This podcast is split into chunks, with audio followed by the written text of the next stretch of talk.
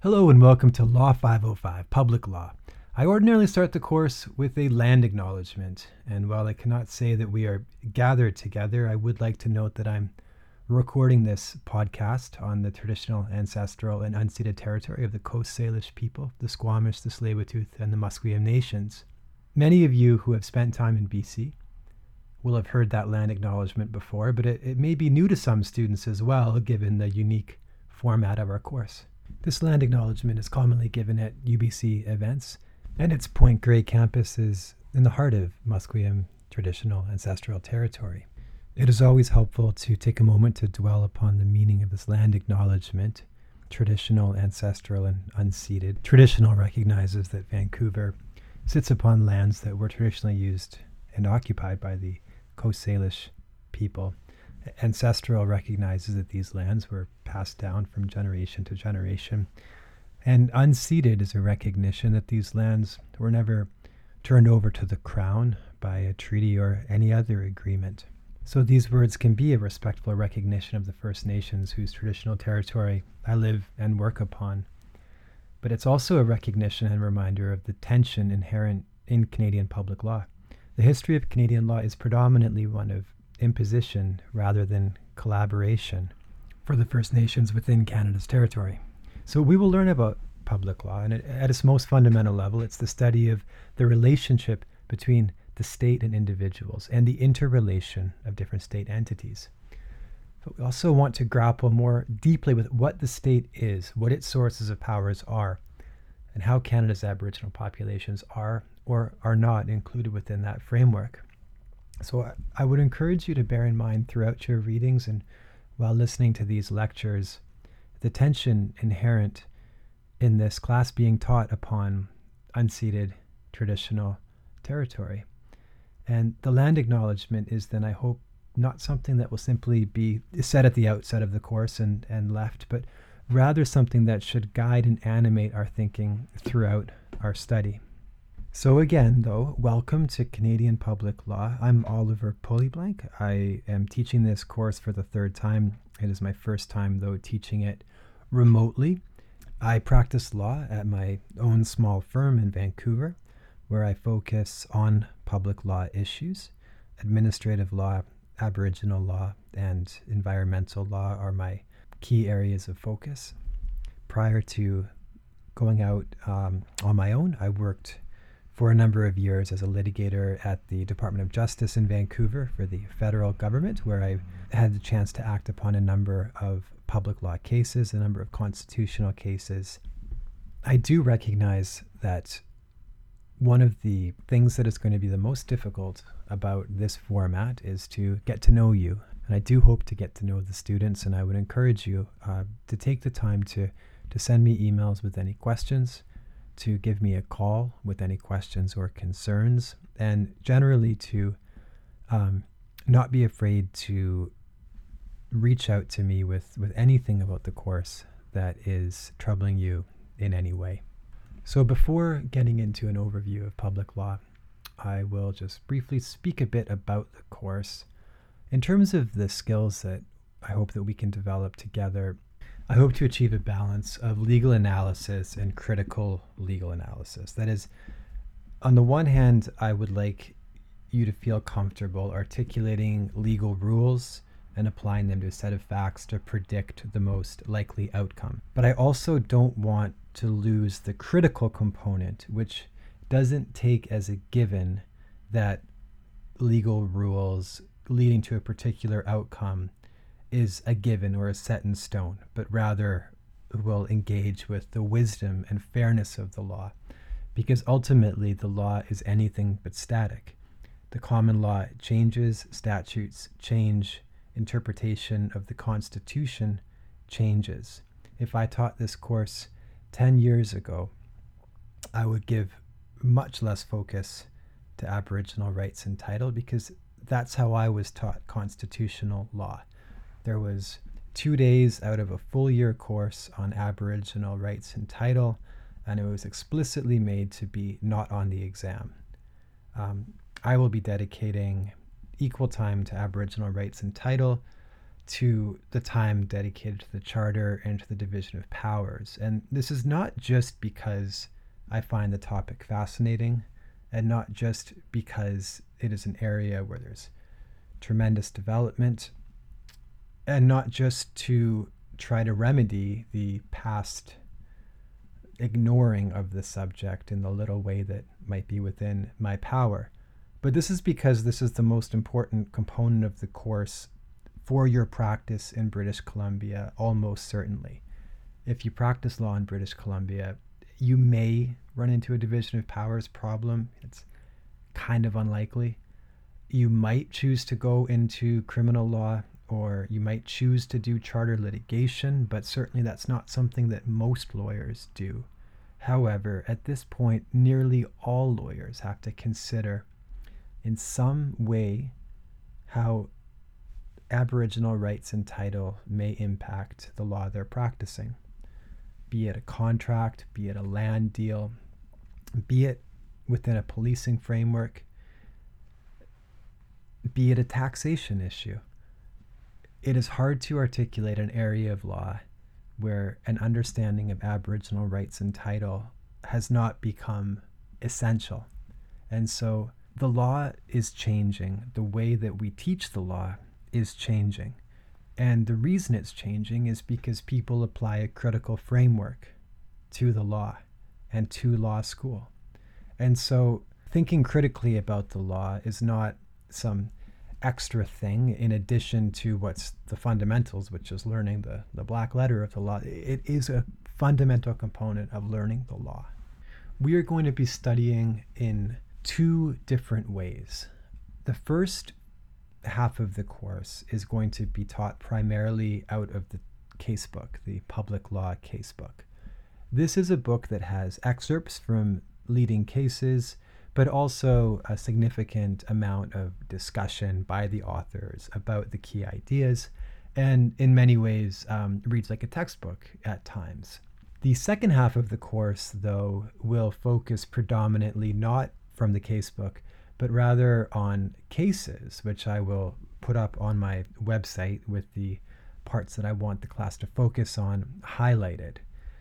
And so hopefully we'll get a balance through some of the critical frameworks that the case book will help us develop. And then we will also be able to apply those to the specific cases that we read so that we can consider not just what this case stands for, but what values underlie that case and what implications that case may have for a broader understanding of Canadian public law. A reality of this course is that the timing is compressed. We are going to be going through a vast amount of material in a relatively short period.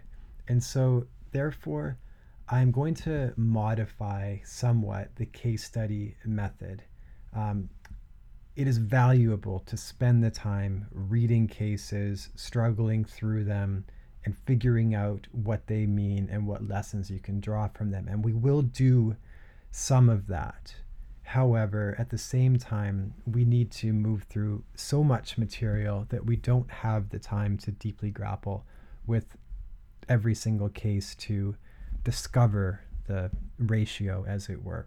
So instead, I will often um, lead you more directly to the key concepts to take away from the case for our course's purpose.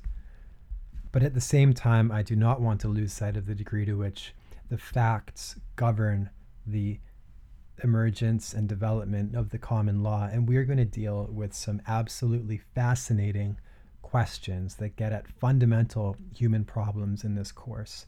The breakup of Canada into two countries, medical assisted suicide, assisted human reproduction, hate speech, fundamental human problems.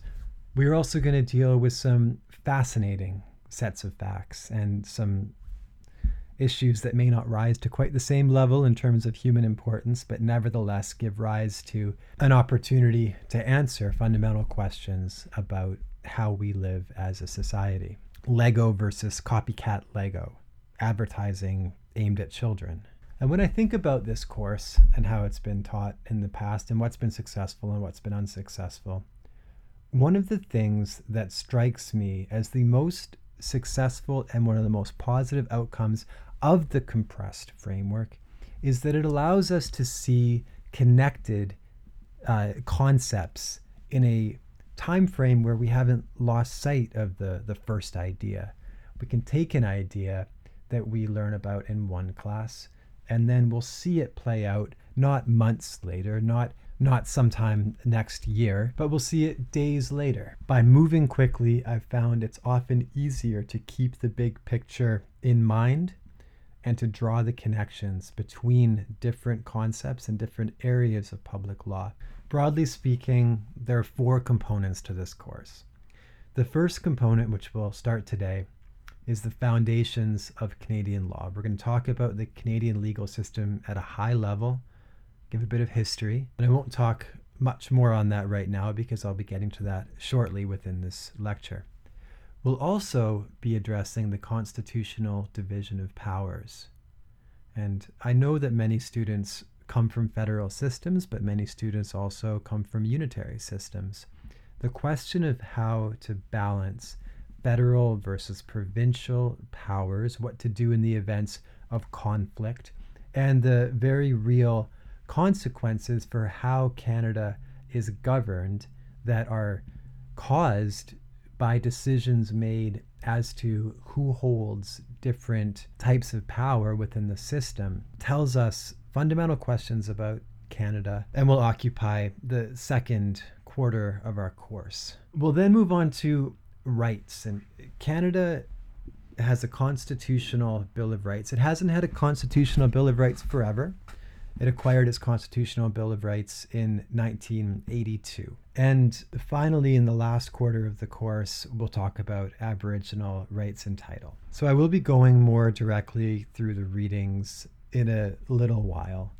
But at the outset, I do want to say some broader, big picture things about public law. So, what is public law? Public law, it's been said, concerns those legal institutions and legal arrangements that structure the relationships between the individual and the state and between the constituting parts of the state itself. So, think about how does the state interact with the people and how does the state interact with itself? And not to get too esoteric about the law right away, but it's important to think what is public law? Well, what, what is the law? And we all might have somewhat different conceptions of what the law is. But I have always found a very good um, framing of the law to come from the American jurist Oliver Wendell Holmes who described the law as fundamentally a predictive exercise. What is going to happen? What is the state going to say? What is a judge going to say about my conduct if it comes before him or her? Now, a predictive theory of the law has far less certainty than some other theories of the law because if you go to a lawyer and you say to the lawyer, hey, can you tell me what's going to happen with my case. The only way to make sure you have a bad lawyer is if that lawyer tells you with any certainty what's going to happen. There's always going to be a range of possible outcomes depending on what arguments are marshaled in response by the other side, what particular worldview the judge brings to the case, you know, how different legal authorities are found to interact in your particular factual circumstance. And many components of the law have an element of discretion built right into them. So, with public law, we are thinking about how the state interacts with individuals. We are thinking about how individ- how the state interacts with other branches of the state, other state entities. And we are doing so within a framework of recognizing that we'll always have an element of uncertainty to them. And we want to embrace an understanding of that uncertainty because being able to recognize that the law is not just concerned with how things have been, but it is also concerned with how things ought to be. And if there's a component of this course that feels like an outcome is fundamentally unfair or unjust, or there's been a overlooking of some compelling interest, I don't want you to take away from this course that, well, that's just the way it is, that's the way it always will be. When things feel unfair in the law, it may take a long time, but my experience is that they usually eventually become a bit less unfair. The project of a lawyer is to contribute to that great project of creating a more just and fair society for all its members. And it is this diversity of membership of Canadian society that is a through line animating all the major topics we're going to talk about in this course. When we think about the division of powers and Canadian federalism, this topic cannot be examined without bearing in mind that at the time of Confederation, the framers of the Constitution attempted to balance Canada's sizable French and sizable English populations because there were these two. And we will see how the Confederation and the division of powers has been understood as a bargain that was struck to guarantee the French population sufficient autonomy to allow their continuation as a unique culture within Canadian society. So the division of powers, perhaps often thought of as the driest component of Canadian public law, is at its heart a question of minority representation within the government. The question of Aboriginal rights and title, of course, naturally also attempts to grapple with different societies living within the Canadian framework. And finally, the Charter of Rights and Freedoms attempts to guarantee rights to all minority populations as against the imposition of democratically elected laws which might favor a majority group over the interests of any minority population. So, to tell the story of the public law institutions that we're going to cover in this course, it is helpful to start with a bit of Canada's colonial history. Originally, Eastern Canada was largely known as part of New France, and of course, New France was the basis for there being a civil law system, which is was established in the colony and which in fact continues today in Quebec. Between 1756 and 1763, there was the Seven Years' War. This was fought between France and Britain, and it concluded with the Treaty of Paris, which had the result that Britain gained much of France's territory in North America. Another key development of 1763 was the issuance of the Royal Proclamation. This was a declaration by the British monarch, King George III, which applied to all of the land that Britain claimed within North America, including what is now part of the United States of America. The proclamation declared that British law would govern the entirety of the new territory. The proclamation is also a key document in the history of Aboriginal rights and title in the Canadian legal landscape, and we'll come back to it in some detail later on in the course. The imposition of British law on the French residents of what is now Quebec did not meet with much approval, and there was, in fact, great unrest in the 10 years after the Royal Proclamation was issued. And eventually the British Parliament passed the Quebec Act, which restored civil law in the predominantly French region of Canada. So it was the British Parliament who decided to allow French law to continue within Canada, setting the stage for the division of powers, which would be delineated in the 1867 Constitution Act of Canada.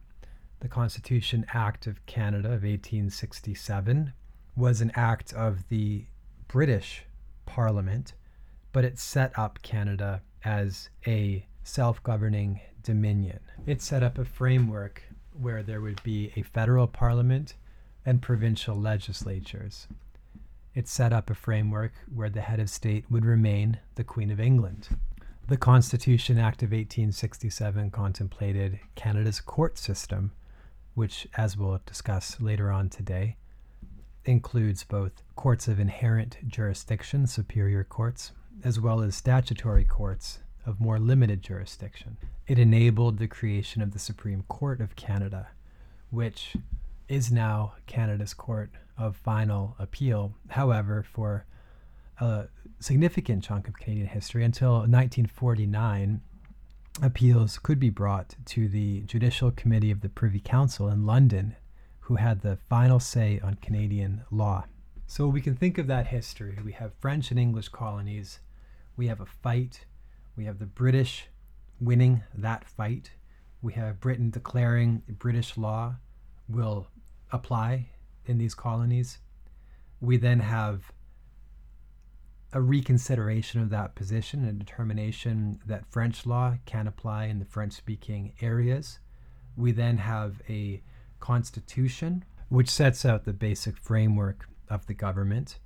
The constitution originally contemplates four provinces Ontario, Quebec, New Brunswick, and Nova Scotia. Other provinces would soon join Confederation, including British Columbia, only four years later in 1871. We have a court system that is contemplated, and we have a sharing of power between the federal and provincial legislatures, which again has to be understood within the context of attempting to unite the French and English speaking populations under a single constitutional framework. Within this constitutional framework, we can see there are four distinct legal systems that operate within Canada. We have a common law system federally and in most provinces, which derives from English law. We have a civil law system that codifies private law in Quebec. We have international law, which operates in Canada. It binds the government that enters into the treaties on the international stage, and that law is then codified um, by the parliaments or the legislatures to become binding within Canada upon the population. We'll talk more about the reception of treaties and the implementation of treaties in Canada later on in the course. And finally, the, the fourth legal system is so we can think common law, civil law, international law, and indigenous law. Now, it probably will not come as any surprise that the fourth listed source of law, indigenous legal systems, is the one that has been overlooked most commonly within Canadian law schools and the study of Canadian law in general uh, over the last 150 years. Indeed, if we look at our book, if we look at page two, it does list four sources of Canadian law common law, civil law, international law, and numerous indigenous customary legal systems. But if we move ahead to chapter four of the book, Sources of Canadian Law, it lists the common and civil law traditions, statutory law, international law, but it does not touch on indigenous legal systems. Teaching any nuance of indigenous legal systems, which vary with different indigenous populations across the country, is beyond the scope of this course, but we will discuss the interrelation between indigenous legal systems and other facets of Canadian public law within this course. So, to recap these first and foundational ideas, what, what is public law? It's the study of the law that governs the relationship between the state and the individual, as well as the law that governs the relationship between the constituent elements of the state and as between states.